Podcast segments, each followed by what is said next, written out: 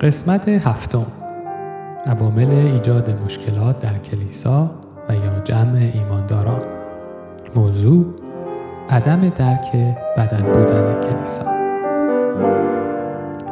درود خدمت همه شما عزیزان. امیدوارم که هر جای دنیا که هستید خوب و سلامت و شاد باشید با قسمت هفتم سری عوامل ایجاد مشکلات در کلیسا و یا جمع ایمانداران در خدمتتون هستم و امروز می‌خوایم راجع به بدن بودن بدن بودن کلیسا صحبت کنیم و چرا اینکه اگر اعضای کلیسا درک نکنن که کلیسا بدن هست و بدن مسیح چرا این مشکلات ممکنه پیش بیاد و کلیسا از اون نظم و اون اراده خداوند برای اون جمع برای اون کلیسا خارج بشه.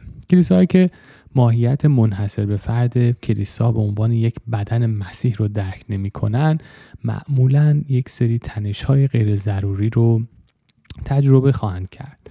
کلیسا بدن مسیحه و باید یاد بگیره که یک ارگانیسم هستش یعنی یک سیستم هستش که همه با هم کار می‌کنیم. همه با یک نظم با یک هارمونی با یک چیدمان در جای خودمون کار می‌کنیم. و پولس رسول خیلی زیبا میگه در کلامش.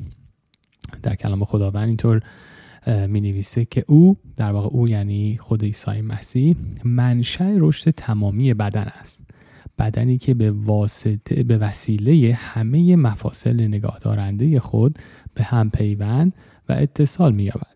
و در اثر عمل متناسب متناسب هر عضو رشد می کند و خود را در محبت بنا می نماید در کلام خداوند افسوسیان باب 4 آیه 16 پس خیلی مهمه که ما چه اگر عضو کلیسا هستیم باید درک بکنیم که عضو بدن هستیم و تک تک اعضا در کلیسا مهمه و اگر هم شبان یا رهبر در کلیسا هستیم بدونیم که تک تک اعضامون به این درک و فهم برسن که همه ما به هم نیاز داریم.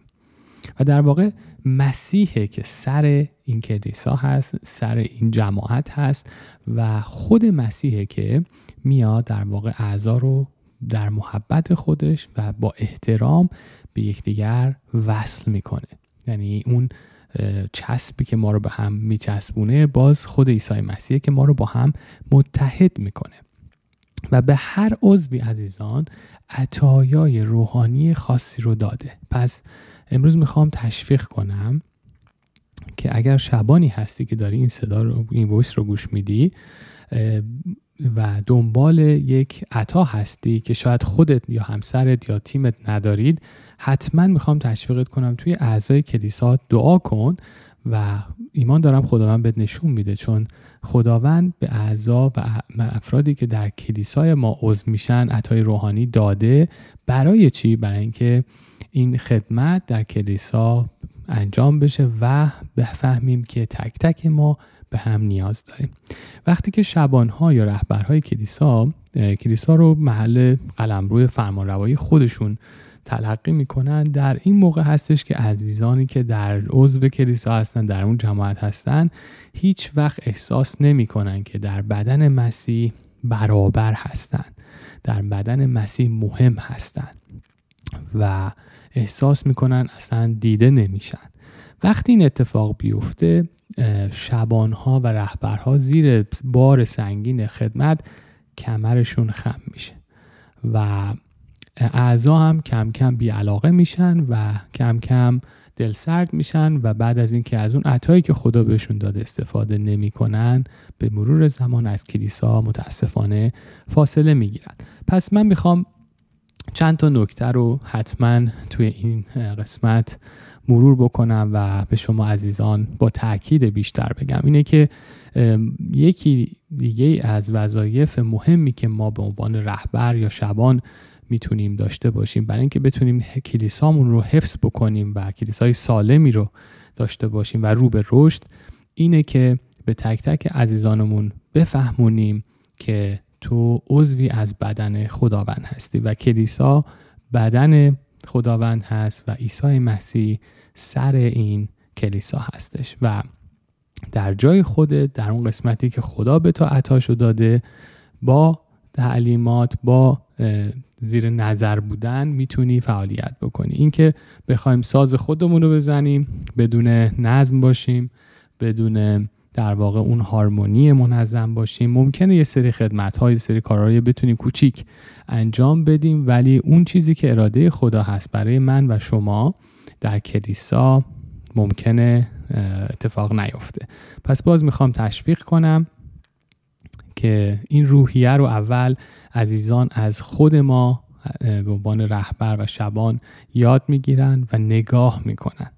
پس می‌خوام تشویق کنم خادمایی که دارید کلیسا رو هدایت می‌کنید طوری رفتار بکنید که عزیزان ما این حس رو بگیرن چون بعضی از دوستان ما تو صحبتهاشون اشاره می‌کنن که بله کلیسا بدن مسیح مسیح سره ولی توی رفتارشون هنوز مثل اون شبانانی رفتار می‌کنن که خودشون قلمروی خودشون و اون فرمان روایی خودشونه و اون حکومت خودشونه و اعضا هیچ قدرتی ندارن هیچ اهمیتی ندارن و مثل یک سربازی هستن که حالا برای پیاده نظام دارن حرکت می‌کنن.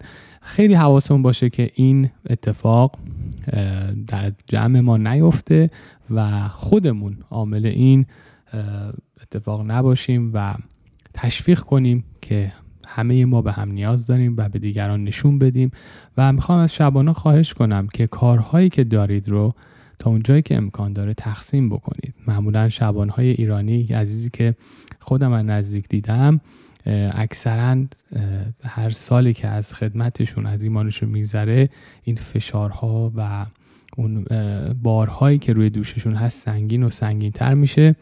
و چون کسی رو در واقع کنار خودشون قرار ندادن این بدن نمی‌تونه درست و سالم کار بکنه. می‌خوام که اگر ما اینطور داریم عمل می‌کنیم امروز روشمون رو بیام عوض بکنیم و اجازه بدیم هر عضوی که در بدن خداوند هست با عطایی که خداوند به او داده بتونه در کلیسا جایی داشته باشه و کارها برنامه ها و خدمات بین اعضای کلیسا تقسیم بشه. امیدوارم که این مطالب امروز به شما عزیزانم کمک کرده باشه تا هفته آینده.